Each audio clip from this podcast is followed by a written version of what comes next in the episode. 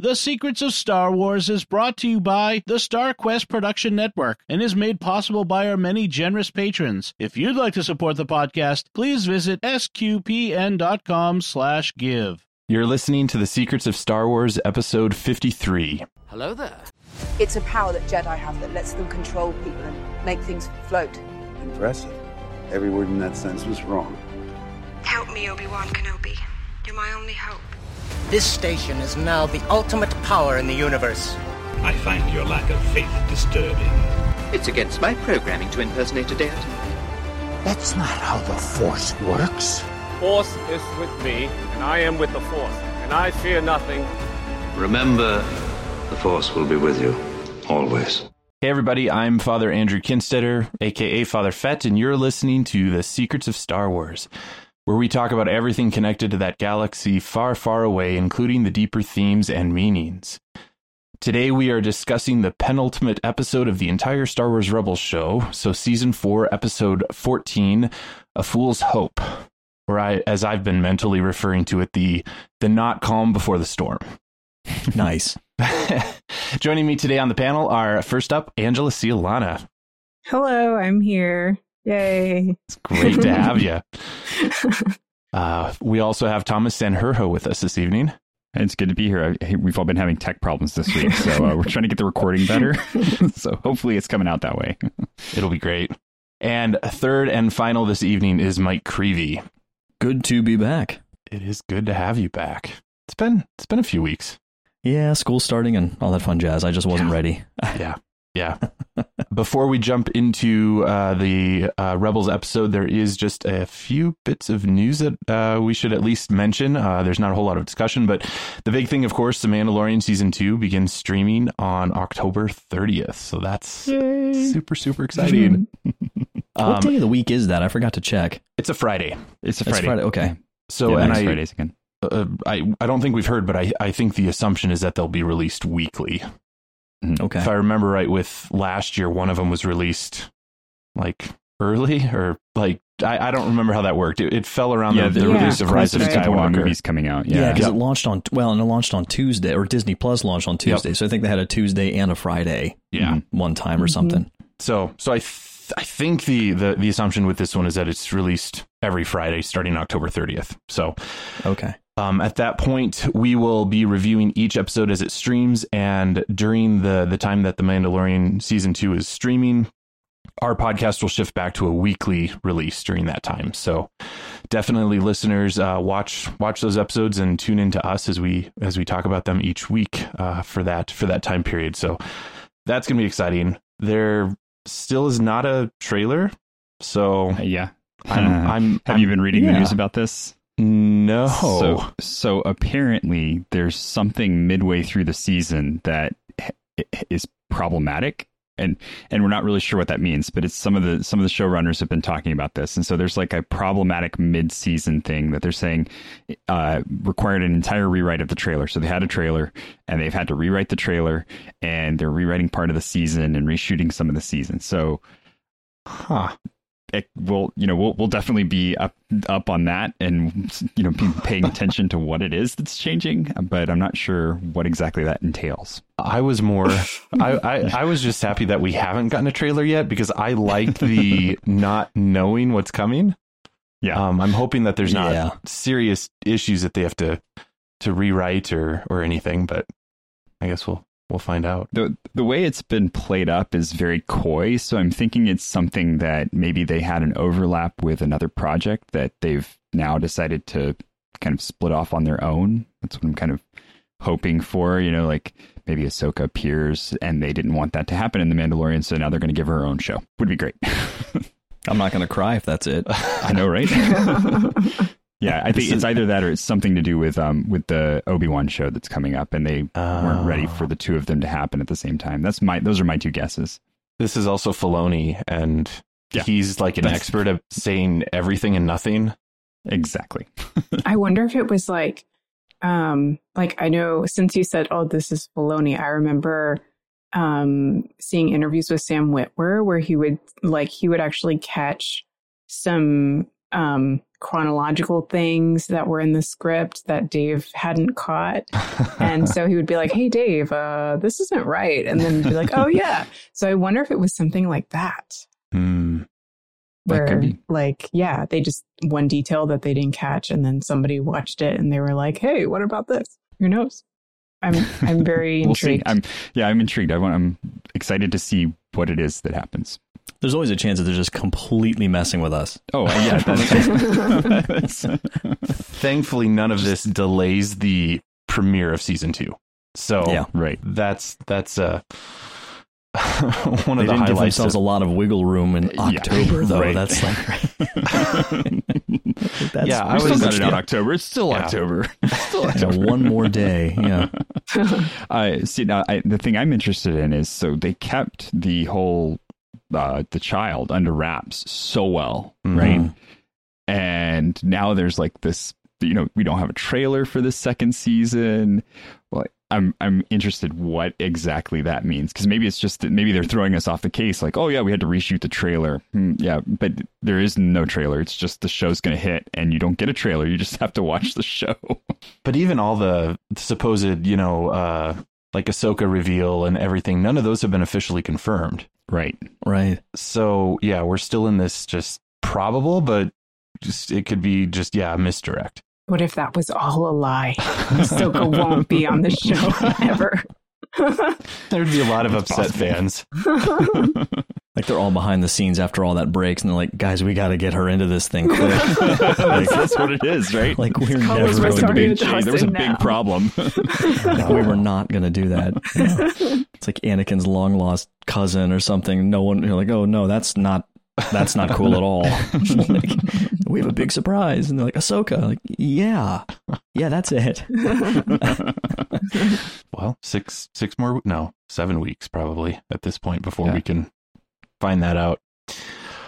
Um we'll have a lot more to say, I'm sure, with this uh closer to release date. So uh, of course, uh, stay tuned. Um, the other big thing that that happened this past week um, was that the the book Thrawn, um, the first book of the Thrawn Ascendis- Ascendancy, that's difficult to say, uh, trilogy Chaos Rising released on September first. Uh, are you guys, Mike? I imagine you might be into this. Are you, Angela and Thomas? Are you into the into getting these this book and this trilogy? I probably will. I I um I've been getting back into reading some Star Wars stuff, and it's it's good, which is refreshing because there was a dearth of good Star Wars lit Mhm. there for a little while, uh, and I've forgotten how much I like it. You know, I, just- I ate all the Star Wars I could when I was in high school, so it's nice to kind of have that refreshing. I, I actually like the decision they made to kind of tuck everything that came before away and say, okay, we're not going to do that right now. Let's let's uh, start fresh and and put everything back in order the way that that the new canon is kind of fitting. I was just going to say, I agree that um, the literature has been very good. Um, I don't know about uh, the entertainment budget in the era of COVID, though. Um, I might have to wait for the library, uh, but I am looking forward to reading it for sure. Yeah, I was just gonna say I felt guilty because I um, as I, I think I mentioned on the show a couple a couple weeks ago that um, I discovered uh, I was gonna say I discovered the library. I knew the library was a thing. Don't get me wrong, but I, I didn't I didn't know like I, I didn't know that on this is so dumb. I just didn't really it didn't click that you could get audiobooks.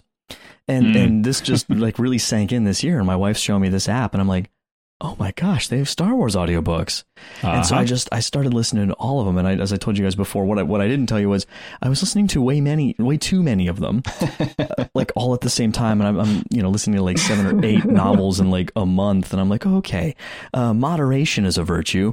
Um, so so I just, honest to God, it was like the beginning of August. I made this rule for myself that I was only going to listen to one Star Wars audiobook per, per month. And so, you know, so September hits and I get a notice and I'm like, oh yeah, it's time to listen to Tarkin. So I downloaded James Luceno's Tarkin book. I start listening to that, and then I see the Descendants. I totally forgot it was coming out. So I jumped in to like put it in the queue, and it's like this book has about a twelve week wait period. Yeah. So I'm like, oh Yeah. man. So I, I think I'm gonna have to wait for it, but I'll I'll be I'll get a notification at some point that it's time for Ascendancy.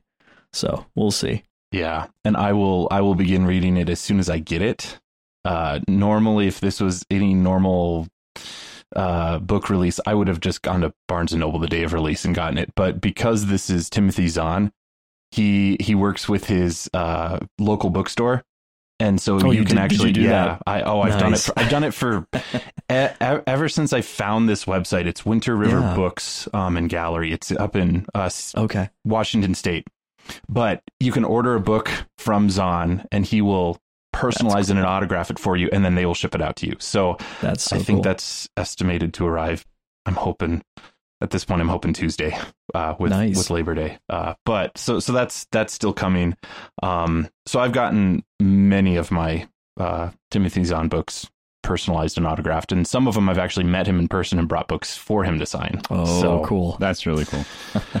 so yeah, I haven't started reading it yet, but I'm super excited. And w- one of the things that has me excited about it is that it's a trilogy from the get go.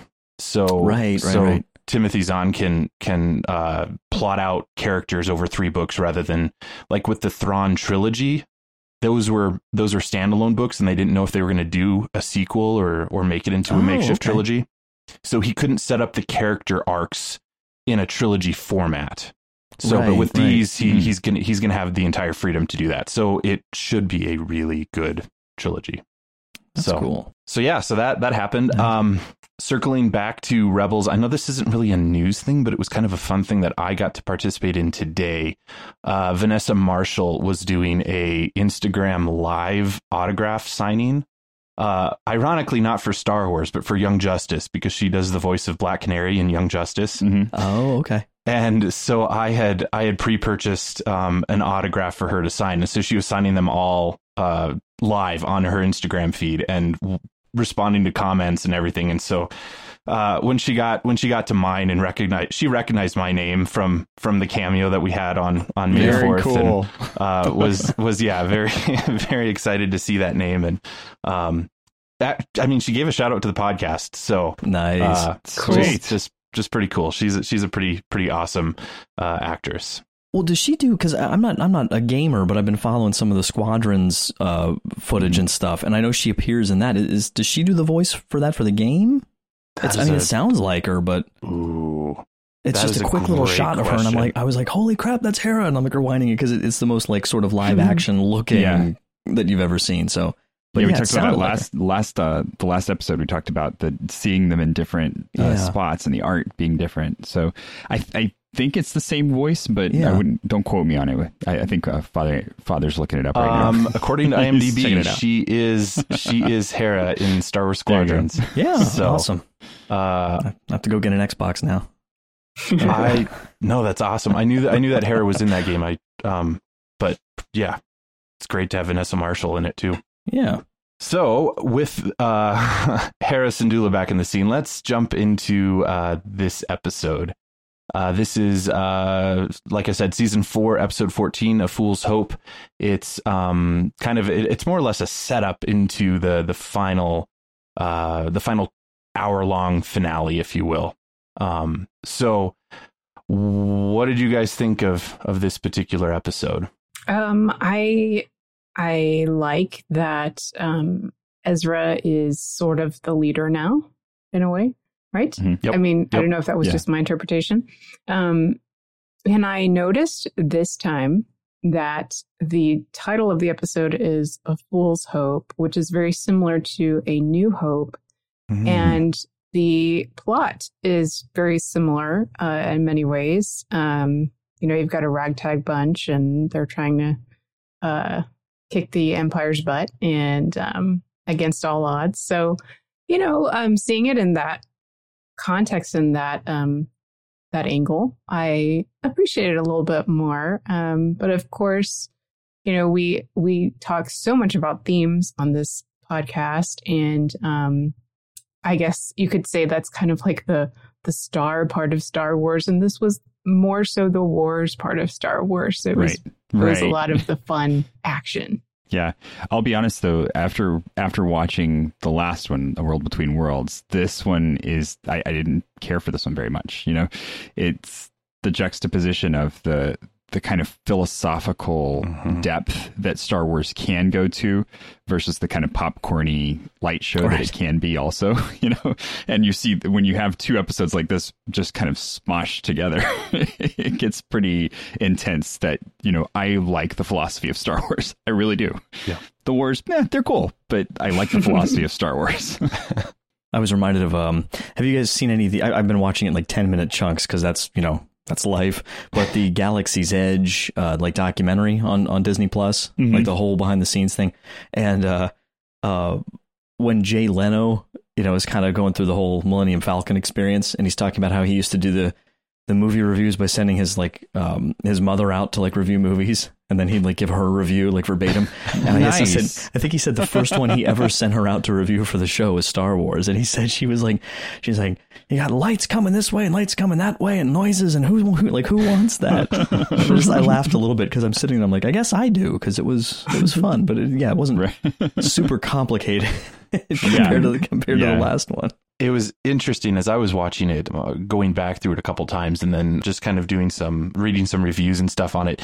Some some things were pointed out to me that I, I thought were were super important to to to recognize. And uh, yeah, my first thought was like, yeah, this this is this is action Star Wars. And coming off of of a world between worlds, there is that juxtap- juxtaposition between the two. But I also the link I think between it's not just between a world between worlds and this one, but it's the link that the the finale arc makes with the entire show mm-hmm. is that I found that even though this is super action heavy, I still felt that relationships were at the core of these episodes because of all the various people that are involved in the ragtag group are people that Ezra has affected in some way.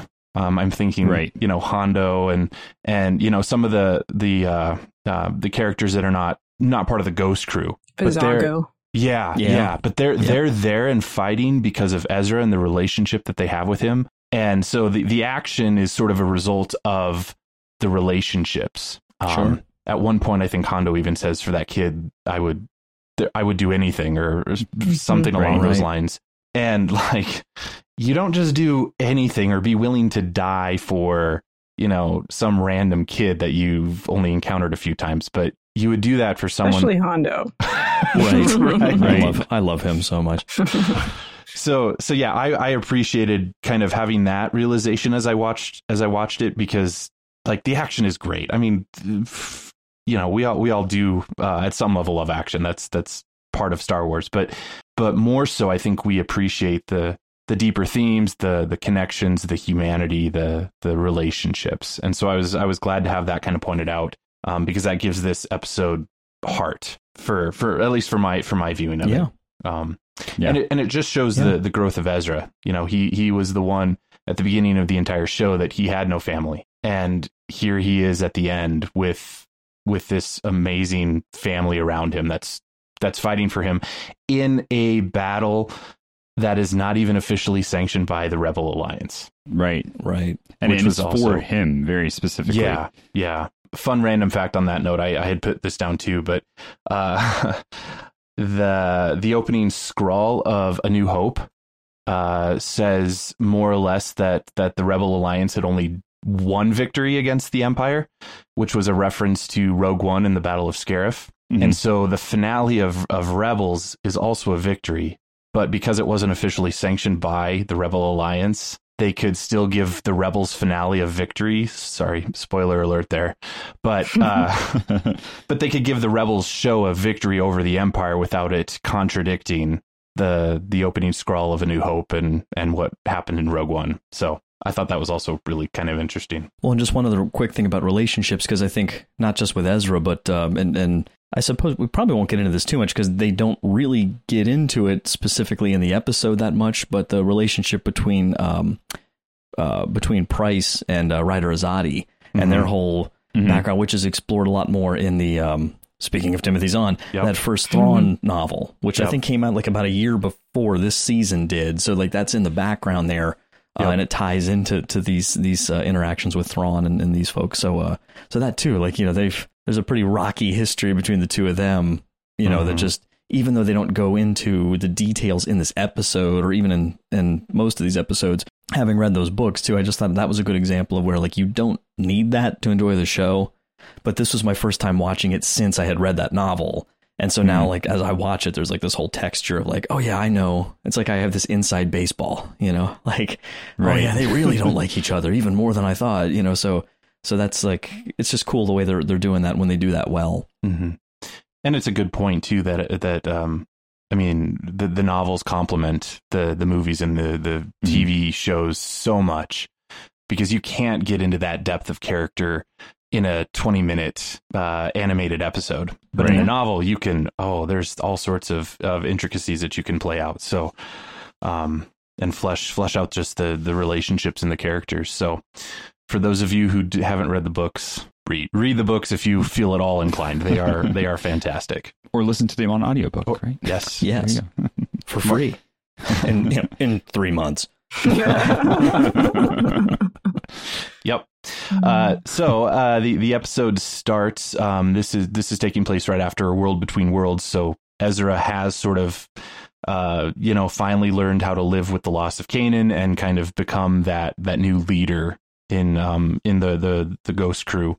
Uh, but the uh, Hera, Rex, and and Agent Kallus, uh, Fulcrum, are headed to to Jupa base uh, to pick up some some friends to help in their attempt to liberate Lothal. And one thing that was pointed out to me is right at the the beginning of this episode when you see Rex right away, he is wearing a helmet that is oddly similar to what you see on the rebels in on Endor in mm-hmm. Return of the Jedi. And that was a that was a I think a I'm assuming that was a or a explicit sort of reference that um, right. and I think it's revealed in the finale too that Rex shows up in the Battle of Endor, uh, but yeah. there's a clear connection there.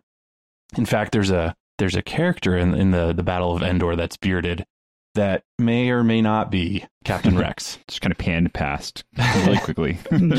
yeah. Um, in fact, uh, Dave Filoni was saying that he he didn't he didn't explicitly make that uh, character in the movie Rex.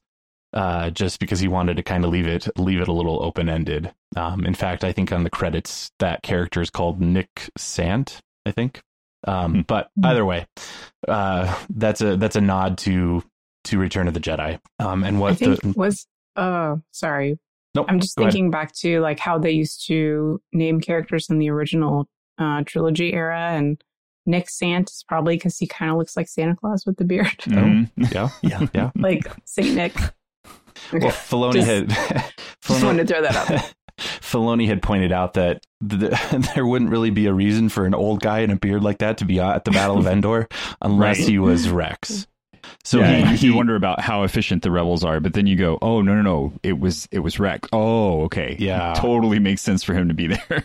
so so yeah, so for for those of us that want to, we can head canon that into into Rex. Oh yeah. um, but but we know that he was there, so it's it's totally not off base too. Uh, but anyway, so so they are on their way to to Jupa base, and they land on um, Jupa base to talk with with Wolffe, Gregor, um, two of the other clones, um, Ketsu, who again, there's another connection to. She she hasn't been in this the show a whole lot, but she's a um, a Mandalorian, a friend of Sabine's, uh, but she's there as well, and they're there to to ask for their help in helping to liberate Lothal, and of course Hondo is there as well. And yeah, his um I I can't help but relate to Hera. Like Hondo Hondo's there and like Hera Hera grudgingly like knows that he needs to be a part of this, but like her her facial expressions are are like a visual expression of what I feel. Like Hondo, I I love and hate him because he's so cocky and arrogant, but he's lovable and like, well, it's it's quite a it's quite yeah. a thing to kind of have this like Jack Sparrow esque character, but who's mm-hmm. not just that. You know, like mm-hmm. he's he's unique. Um, you know, and it's just uh, yeah, he is he is pretty fun. He also appears in the um, pretty prominently, I guess, at the uh, Galaxy's Edge mm-hmm. which is which mm-hmm. is something I hope to see at some point. Um, I I love the fact that he can't say the word smuggler. That's my favorite part of that scene. Where he's just like, "I'm a pirate, not a sm- sm- the word you used." yeah, and yet uh, you can't you can't help but draw a correlation between him and Han Solo. Like, and oh, especially in this oh, yeah. episode. Like, but yeah, he, the pirate is is much more romantic for for his his own view of himself. Um, but he's he's the key. Uh, they they they're trying to figure out a way to get through the blockade and and do it efficiently, and and he he knows of a way to get through the blockade, uh, which comes into play later. Um, and by the way, you know it is it's Jim Cummings too, right? I mean, it's it's Winnie mm-hmm. the Pooh. I did yeah. not know that. So how do you yeah. not how do you not love him? Mm-hmm. You know, mm-hmm. and all those like I think he did a bunch of those like uh I think he might have done like Pete on like Mickey Mouse and stuff. I mean like there's oh, yeah. it's just that it's one of those voices where like I know that voice, you know. Darkwing Duck. He did Darkwing yeah, Duck. Oh, that's right. Yeah. oh my gosh. These these voice actors are just so varied and amazing. And so so yeah, so so Hondo's definitely and he he summarizes um well, I, I kind of put in my notes that this dialogue that happens here is is sort of a summary of uh, of the show and Ezra's growth uh, mm-hmm. because mm-hmm. uh, you know Hera and and the and uh, Kallus they're asking for for help, and um, Hondo makes the point that um, it in specifically talking about Ezra, you know, he says that boy has spirit. He reminds me of the time when there was still something you could believe in, mm-hmm. and like that's you know, and and Ketsu says you know the Jedi and and Wolffe and Gregor talk about following them into battles and they can do this one right. more time. And Hera asks if Hondo's in, and that's where he says, Madam, for that boy, there's nothing I would not do. Yeah. I like this because it tells why Anakin is so central to everything, right? Because this is a kid that really, I mean, in a galaxy, in a, an entire galaxy, he has been able to gather this force of people around him. And it's so unique and so different that it really shows what the Jedi are capable of. And then to take that to that next level and have Anakin be like the Jedi of Jedi, right? Where he's just that much more impressive than everyone. And it comes across so poorly in the movies, like, especially when we see his growth in the first three movies. There was just so much going on politically that yeah. it was hard to capture the the just sheer charisma that the Jedi have, and for them to just affect the galaxy in the way they do. But it reminds us that you know there is this force that's tying everything together, and these guys actually use it. They manipulate it, you know, not for good or for evil, but they they change the way that it moves around people and around things. So there's there's no way they couldn't be. They just couldn't have that gravitas. They have to be impressive and be uh, you know, calling people to them. I, I think that's a, that's a, a really great point to make uh, because you know it, it, it I mean it relates to just our our lived life too. Like there are certain people who just have that that charisma or that that um, ability to to engage in relationships and um, and especially I would I would say uh, in in our Catholic world, you know, our spiritual leaders often have that sort of ability or or we we see them and we see their their depth of of person their their depth of spiritual life you know and and there's something that just draws us to them versus someone who is just living their life incredibly superficially and you know goes from one thing to the next. You know there there's something about the depth of someone who is firmly rooted in their in their uh in their faith you know, for the Jedi, it's they're they're firmly rooted in who they are as as a as a Jedi, and the the need for for them to be compassionate and and you know enter into those kind of situations. Um, and I think and and that's one of the the key things about Ezra too. I mean, he he is he's a kid, but he is able to to enter into those relationships and cause that kind of connection and we see that with him and the animals i think for one mm-hmm. and that that comes into play in a very big way in the finale.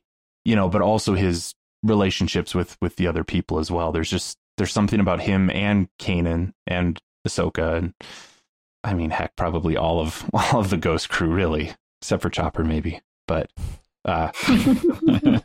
because he's a droid you have to love chopper though i do you love chopper to. i do love chopper he has a repelling quality to him at the same time yes right so, mm-hmm. uh, but yeah, that's that's and that's something that they can explore in a in a better way in a in a TV show because there's mm. just more time right. to develop that versus a two hour movie. So yeah, so Ezra's Ezra's definitely the the the key to all of this. Back on Lothal, Ezra uh, we we see Ezra now taking on that that mantle of leader, and he he has a vision and knows that that things are changing, and is able to get Hera on the com and and tell her and the rest of, of everyone that he he had a vision and knows that Thrawn is coming back, and so they need to act now if they are to take uh, the capital city back from the Empire. And we have uh, a little bit of conflict kind of set up for us between Ryder, who is opposed to acting because they've already tried and failed, and he suggests that they lay low, reorganize, and rebuild. And Ezra, you know, asks him to trust him, and Ryder is still pointing out that you know they don't have an army, and the Ezra says that they don't need an army; they just need one person and then it cuts off to to the next uh, scene. Oh, I was going to talk about that quote because uh, you know obviously they're referring to the governor, but um, at the same time, I felt like that quote just really struck me as, oh my gosh, that's what Star Wars is about, isn't it? Mm-hmm. We don't need an army; we just need mm-hmm. one person. Um, in the positive sense, like we need one person to mm-hmm. make an impact to um, to make to make that change sorry, Michael Jackson song just came into my mind. But um, yeah, I, I, again, like with this whole, you know, with A Fool's Hope, A New Hope, um, just kind of the basics of what Star Wars is about. Um, and then hearing this quote, you know, we don't need an army, we just need one person. I think ultimately that one of the messages that George Lucas would want people to walk away from mm-hmm. Star Wars with. Mm-hmm.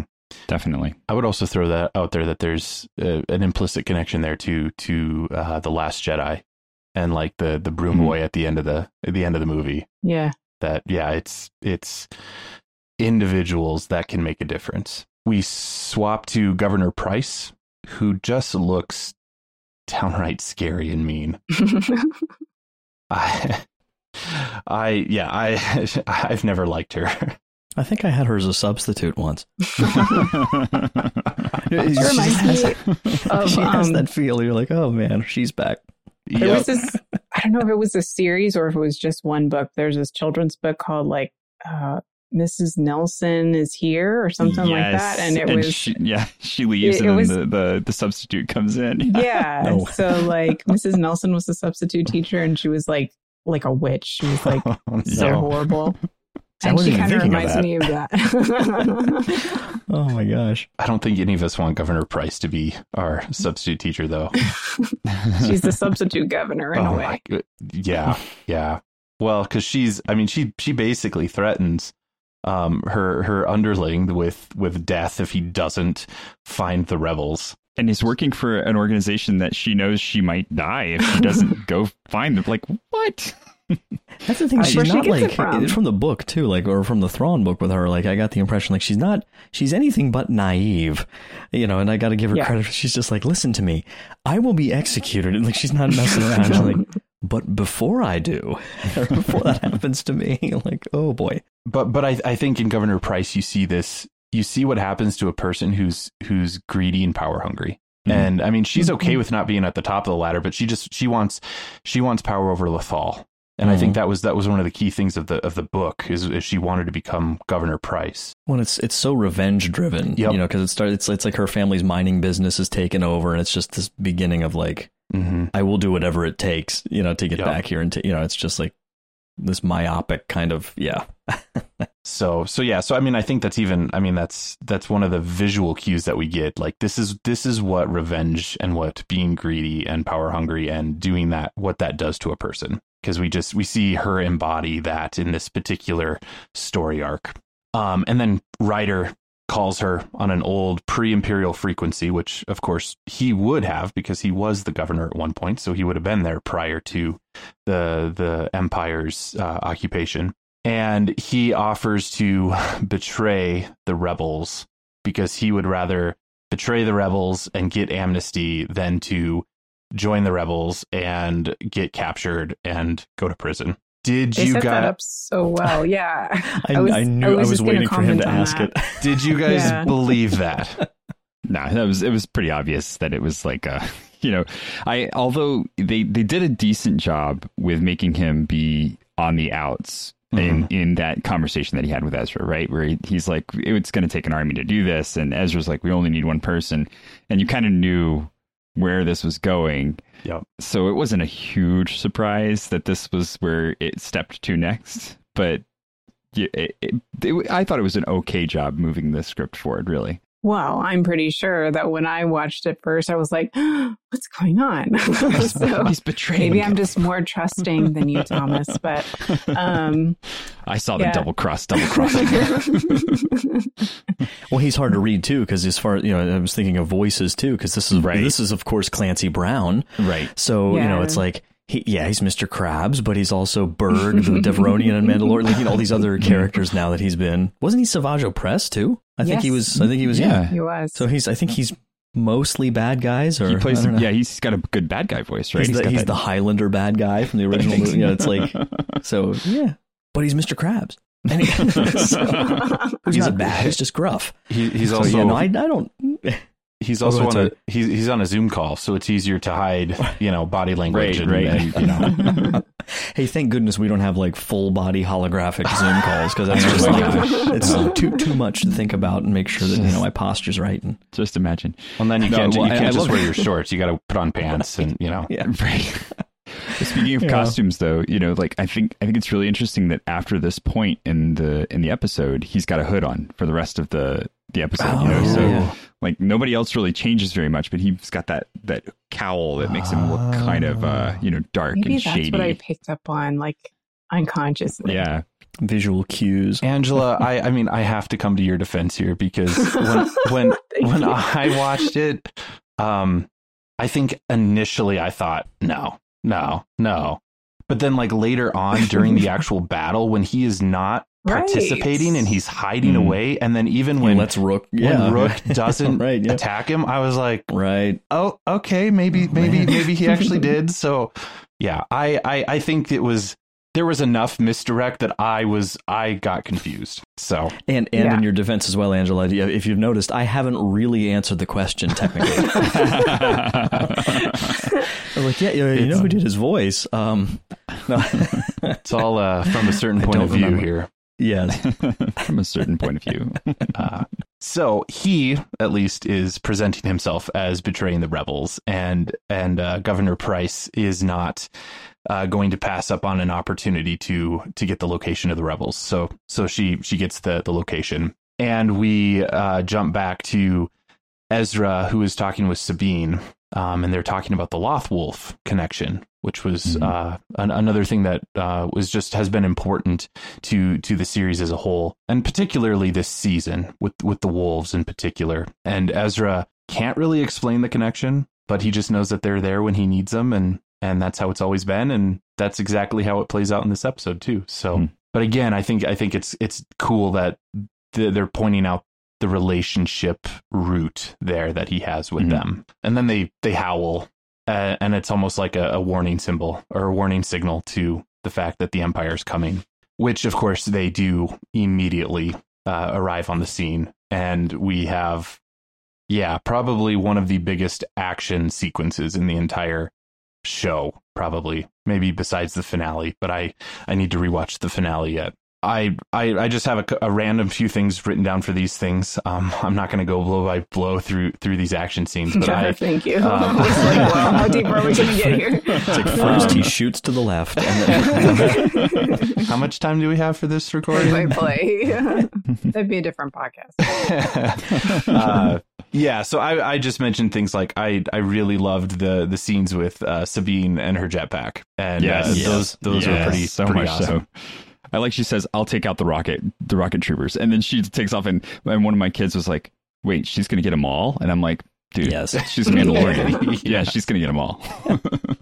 And uh, Rook uh, joins the fight, and and I was just going to point out, I don't think we've ever mentioned this before, but they're actually a Legends species that have been brought into the canon because they were a, oh, a bodyguard uh, assassin uh, created by Timothy Zahn uh, with the with his original Thrawn trilogy, um, and so they've been brought into to canon.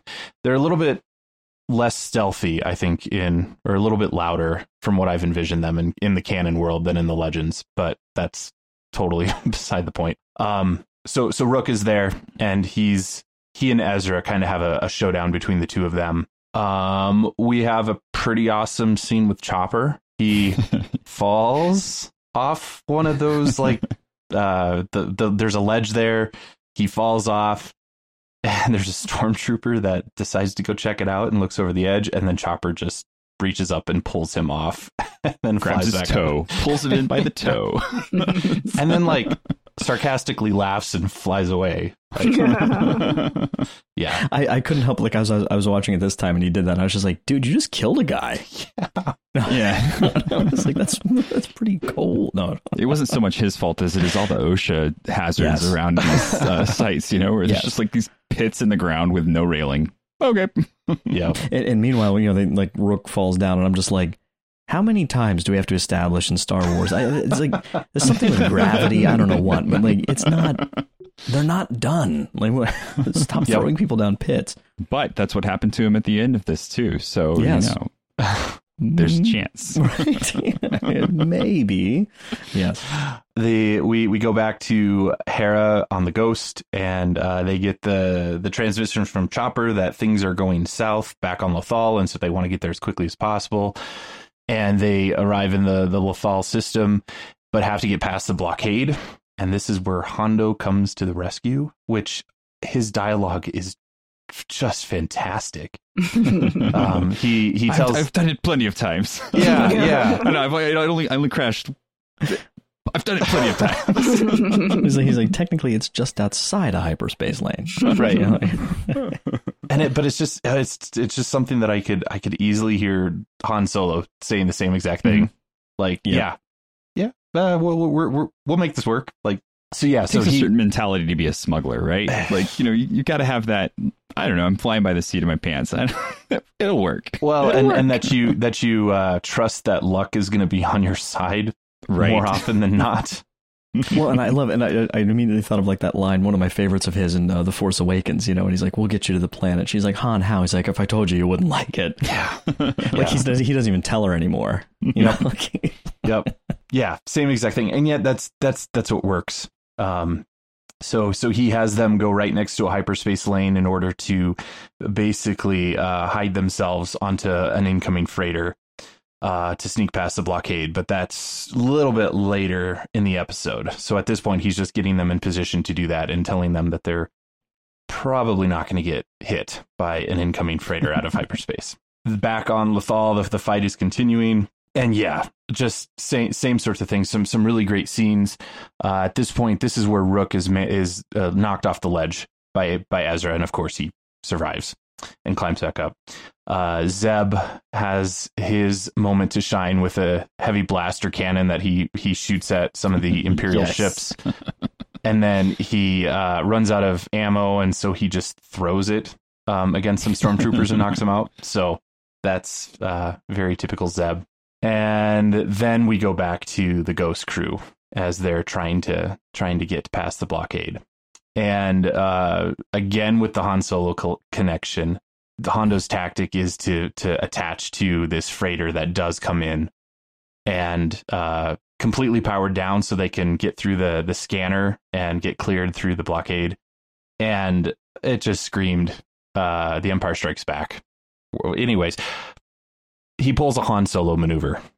That's I know that's exactly uh, what I was trying to get at. Uh, but it, Actually, this one was a Boba Fett maneuver. yeah, Yeah, because when uh, when Boba Fett first enters, he drops off the back of a of a star destroyer and grabs onto the tra- and comes out of the trash, and that's kind of it's Oh, it's yeah. before before Han does his number, Hmm. uh, or actually, and it might be co- con- consecutively with the the two of them, like they both do it. well, definitely Boba Fett did it expertly enough that the Millennium Falcon didn't notice him. Exactly. So, okay, so then we can we can which claim I do have to uh, laugh because I I know that they can't, you know, like like powers off, no scanning. I'm like, isn't anyone looking out the cockpits of these things? like, No, like, why would just- you look out the cockpit? like I'm laughing. I'm just imagining some imperial, like, you know, that's that's why I love like a lot of like Seth Green Star Wars things and stuff like the what this what's off screen, or just like the idea of like an imperial lieutenant that's like sipping his coffee, Sip his looking out the coffee. window. Exactly. like, That's what I'm saying too. Sip Wait his coffee. there's Like, a there's a ship on the side of that ship. Like anybody, you know, like like they don't notice Yeah. it. Never happens. Oh my. Uh, too much red tape. He probably had to go report it, and then it had to go through like ten different uh, offices. TPS that- reports. Oh, that was in um that was in either that was in a canon book. Wasn't it where someone was like they were they were they they were they knew they were supposed to report something, but there was so much red tape. Or maybe that was in a short story from a certain point of view. Anyway, I I, think that's what it was. I think there was a short story. Have y'all read that? I don't think so. I've read- no. I'm gonna have to look I've it read up some now. That's got to be there. Okay, yeah, it was. It, I think it was like a.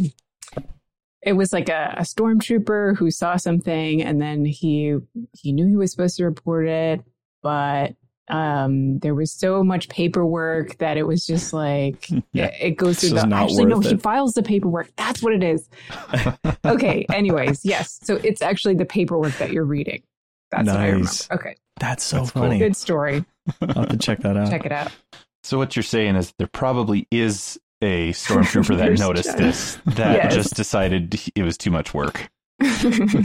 yes Uh, so with that, uh, negligent stormtrooper, uh, the ghost does indeed uh, sneak through the blockade and uh, to and get get down to Lothal uh, to to help. And Hondo uh, pridefully remarks how it was all him, and and you know there was no need to thank him for his for his services for that. Um, back on Lothal, uh, Rook is back up, and this is where he sees Ryder and doesn't attack him. And so that that was at that point that I was like, hmm, maybe maybe Ryder is truly betraying them at this point. But um, they take out the the ore crawler, so the the big ship um, that they that they were kind of piloting on Lothal, and it uh, begins to fall and so everybody has to abandon ship and climb onto the to the rock formations uh, that are that are right next to it. And at that point, uh, they are all captured. And Rook informs Price that they've captured them, which um, is exactly what the rebels wanted to do, because that's what finally draws Governor Price to come down herself to take control of the situation. And that's where the double cross happens. So thankfully, we weren't waiting too long for that and thinking Ryder was a Ryder was a bad guy. Uh, but uh, first, she thanks Ryder for his for his help in uh, rooting out the rebels, and um, and then Ezra's comlink bing- beeps, and Ryder is privileged to tell Pri- Price what that means, and that's that was Hera coming in to to, to save the day. I, I love. I just love the way Ezra's just. There's something about that line. You know, do you, do you want me to tell her? Or do you, Right. just delicious. and uh well and and yeah so i mean that, that it's clear there that that they were all in it from the start like ezra ezra didn't doubt ryder you know at all so that was all definitely part of the plan that was that was when the the scene cut to governor price and we didn't see the end of that initial conversation between ezra and and ryder and and the group um and then i just put in my notes for this part i just said chaos ensues yeah, pretty much. So- I, I'll tell you one thing that I really like about this uh, this episode from start to finish is the sense of scale that they Mhm. have. So there's the you see the AT-AT at the beginning that's got the platform on top of it, and when the ghost lands on it, you get the sense of how big a starship is yeah. compared to you know just a, a walker. And the walkers are huge. And then when they come in on this scene all these drop ships that they've been in which are fairly big you know they're, it's a fairly big ship. But then when the ghost comes in and just starts tearing through them with the with the blaster cannons that they have on them this, the difference between a, a ship that's made for travel on a planet and a travel between the stars is made very very clear Yeah, I think um, in the Rebels Recon, there was a producer who was talking about how this was almost like mini movie scale because normally they don't have this many sets and characters and ships and Mhm. everything because it takes forever to render. Mhm. Um, but they did it because it was needed for the story. Mhm. So kudos to the whole crew. Yeah, and and I mean the the animation for this was just fantastic Mhm. because they've they've got all the different characters and they are doing uh, they're doing a really good job of of kind of highlighting each of the main characters as much as they can in their own role and uh you know giving them all their moment to shine and um you know uh especially with especially with this huge fight scene you know and so there's uh uh, a number of things that that happen and which are just uh, really cool. I mean, we've got Hondo and um, his Ugnaught partner, and I'm blanking on his name. It's like Mart or something like that. Or, Uh, or I had it written down. oh man, We're Melch, so Melch. I had it written Melch. down. There it is. There it is. there you go. it's funnier like than the one I was. Yeah, exactly. But like He's you a know, little pig. So yeah, yeah. He's That's he's what, kinda, that's what my that's what my three year old decided. Oh, it's pig! It's pig! Every time he came on the scene, it's a pig! It's a pig!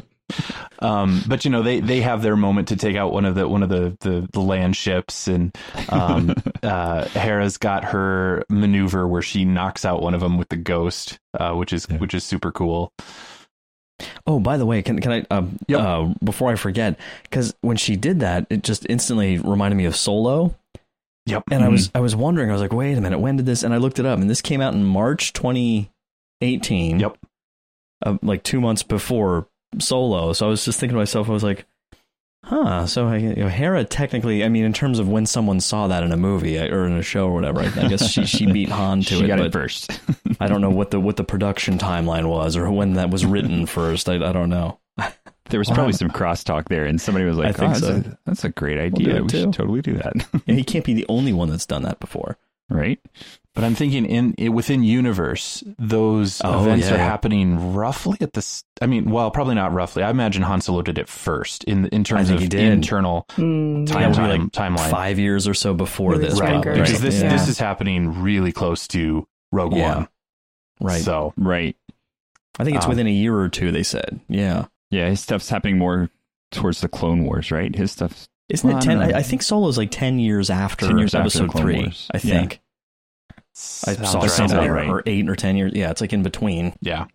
Either way, I think it's fair to say that Hera did not pick this maneuver up from Han Solo. No, So, Right. so we're not we're not you know diminishing Hera's ingenuity and, and her awesomeness as a as a as a pilot. Um, Ezra has everybody fall back into the caves, and we have Ezra's uh, hero pose with Oh, man, that was uh, awesome. with the Loth Wolves, which which was really cool when Rook so goes in. Yeah, and and again, like that that image is it, it encapsulates who Ezra is and his Mhm. connection. And so yeah, Where, where's your army? That that line from Rogue One, Yeah. Where's your army now? And he's just lights up his lightsaber. There they are. yeah. and those wolves are are quite vicious. Like Yeah. wow. I was I was kind of blown away by how effective and how violent uh, they took out yeah, all the. it's like, all the- man, this is a kid show. Yeah. There was one scene I got really worried because it's like the clones were watching him and talking about how it's like being back with the brothers again, you Yeah. know. And then like two wolves grab this stormtrooper from opposite ends, and I'm like, whoa, this this could get bad fast if they start pulling apart.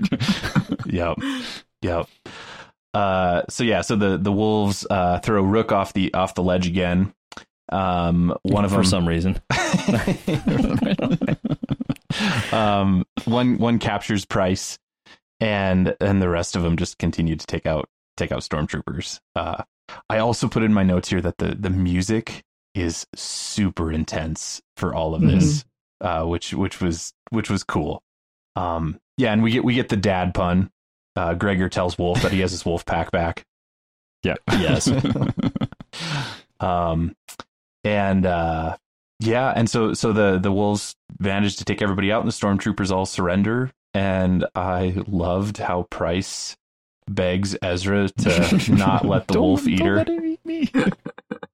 um kind of a, a fitting Yeah, I was. It's kind of. It's like you expect her. At least I expect her to say like "kill me," but she says "eat me," and that just makes it more comical. yeah yeah um so so yeah so they they win the the rebels win this win this battle in in kind of the again the setup for the finale um and the the episode ends with Ezra or Hera telling Ezra that somehow against all the odds you did it. And again that's very Star Wars you know the Mhm. the one person against the empire and and you can do it. And but again like Ezra at this point takes the time to point out that he couldn't have done it without everybody who helped. Right. and he he recognizes everyone and then he he ends with um of course Hondo th- wants to get paid and and move on. Um but he's he's also very much invested and asks if they're done. And Ezra says, Not until we chase the Empire from Lothal and show the galaxy that for all their power, they can be defeated. And that's where the, the episode ends in the lead up to the final the final battle uh, for uh, the liberation of Lothal, which we will talk about in a couple weeks, or at least part of it in a couple weeks. Um, anything that you guys wrote down that we didn't cover over this episode? Um, just that um, Ezra, as a leader, is doing a good job of playing to everybody's strengths. Mm-hmm. That um, you know, you had Hera up in the sky, and you had Hondo doing his thing, and um, you know, the wolves doing their thing. Um, but uh, yeah, I mean, Sabine was doing her thing. It just seemed like, and of course, we we saw this all the time because the Ghost Crew is a great team. But um, I think in his planning, he um, he, you know, I mean, he got Ryder to be the bait, and he knew that would be effective, and so um, I just, yeah, I, it kind of made me think about how Star Wars actually uses that um, tactic very well, whereas the Empire, um, you know, versus the Rebellion is is much more, uh, um, you know, here's what we're going to do. Everybody does this, you know. I guess when I would read like the novels about the Empire, yes, they would do like testing as far as, you know, strengths and stuff, but it's it's seen it's seen as very uniform. You know, mm-hmm. everybody kind of is in the same suit and they're doing the same task. And you know, if you're in this stormtrooper helmet, then you do the stormtrooper thing. And you know, if you're Governor Price, you do that kind of thing. And um, you know, th- there's less individuality, I guess. So um, just in the rebellion, you see that individuality shine and um, just the importance of how everyone is different and that can be a good thing mm-hmm. it can we can work towards one goal um, defeating evil with all of our different strengths and abilities which kind of ties back to the reason that um, rex is in a different helmet in this in these last couple of episodes and as he goes forward with the rebellion you know it's it reveals his face it shows who he is it, it humanizes him in a way mm-hmm. that the stormtrooper armor uh, dehumanizes everybody on the on the imperial side. Yeah, and he's he has a new role now. You know, he's mm-hmm. he's more of a um he he's an experienced um I guess what do you call those people like um the the word is I'm not getting the word. What is the word? Like when do you um, liaison? No, uh when you use your experience as a mentor like to benefit someone else a mentor? Benefactor? that's more, think of like money. I don't know. Anyway, that's what I mean. Teacher. Um, it'll come you're, you're to me like at the yeah, most yeah. inopportune time, but yeah, yeah. The point is that he's he's in a new role now. Yeah, and and this, I mean this this whole thing, yeah, it kind of captures that that feel, and and I think mm-hmm. it, it you you see the essence of Star Wars at play in this in this episode, which is which is which is really cool to see. Um, any other final concluding thoughts? I, to tie back into that, I think that one of the things that really makes the Force users very interesting is seeing their unique uh, calling in the Force. You know, and you and you see Rey is a very different Force user than Kylo Ren. Is a very different Force user than Ezra Bridger. Is a very different Force user than um, you know than Kanan and Jarrus. They're they're all called to something different in the Force and even though they all do the same thing, they're they're very attached to it in their own unique way.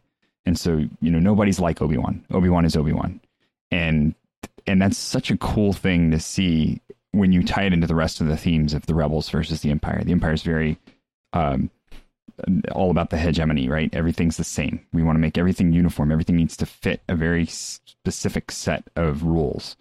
And the the Alliance wasn't like that. You know, uh, the or the the Republic wasn't like that. The Republic was very much about people expressing their freedoms, and it had its problems. It had all of its issues with the Senate, and everything was bogged down by red tape and all that kind of stuff. But they were still allowing people to be themselves. And the Empire came in and kind of just squashed that and even in the lead up to the Empire squashing that, you saw how everything was trying to be codified and put into little boxes and made to to be a certain way. And then you get the clones. And that's like the perfect example of what the Empire is. Everybody needs to be the same. We, we've picked the best. We're designing you to be the best. And this is the box you're going to fit in. Whereas the beauty of the Force generally, and specifically the, the rebellion and how it fights against the Empire, is that uniqueness. And that, I mean, that that that just uh, speaks into just human human life too. That that we we should embrace what makes us, you know, individuals and unique in our own gifts and our own talents, and and just because I'm not like you and you're not like me, that's not a bad thing but it's something mm-hmm. to to recognize the gifts in each other and to to you know use those for the for the glory of God and and in the way that God envisioned you individually and specifically to do. And even with the clones, you know, um, they turned out to be pretty different too. Some of them, mm-hmm, you know, mm-hmm. yeah, which you know, which so. I think we've talked about that, but that's one of the great uh, beauties of of the the Clone Wars series is you you do get to see the humanity behind the masks where the movies right. are are less able to to get into that. He started as a cookie cutter and he ended up as Nik Sant or whatever his name is. I think I think it is Rex. We'll see. okay. Any other comments? Okay. Uh, well, then that's it from us. And listeners, uh, what did you think of this particular episode of Star Wars Rebels, uh, the penultimate of the entire show? Definitely let us know and you can email us or comment on our Facebook or Twitter page to let us know what you thought. And you can email us at starwars at sqpn.com. And you can find StarQuest on Facebook at facebook.com slash starquestmedia and on Twitter at SQPN. And now, of course, we'd like to take a moment, like we always do, to thank our patrons who make it possible for us to create the secrets of Star Wars, including this week Adam H., Philip M., Dennis M., Rebecca C., and Donald F. Their generous donations at sqpn.com slash give make it possible for us to continue the secrets of Star Wars and all the shows that we produce here at StarQuest. And definitely, if you'd like to join them, you can do so by visiting sqpn.com slash give. Also, of course, be sure to subscribe to the show um, in your favorite podcast player, whether that's Apple Podcasts, Google Podcasts, Stitcher, TuneIn, Spotify, iHeartRadio, or you can follow us on the SQPN YouTube channel and just be sure to click the bell to get notifications for new episodes. And you can find any and all previous episodes of The Secrets of Star Wars by going to sqpn.com slash Star Wars. And we will be back in two weeks where we will be reviewing the first part of the Rebels finale by reviewing the first half of that um, 40 minute long episode, uh, Family Reunion and Farewell. So we'll be taking that in two different chunks. So we'll be looking at the first half in two weeks and then the next uh, half in the, the next episode after that. So until then, Angela Cialana, thank you for joining me and sharing the secrets of Star Wars. It's been a pleasure. Thomas Sanjurjo, thanks for joining us this evening. It's good to be here. And Mike Creevy, thank you as well for joining us. Always a pleasure. And once again, I'm Father Andrew Kinstetter. Thank you for listening to the Secrets of Star Wars on StarQuest.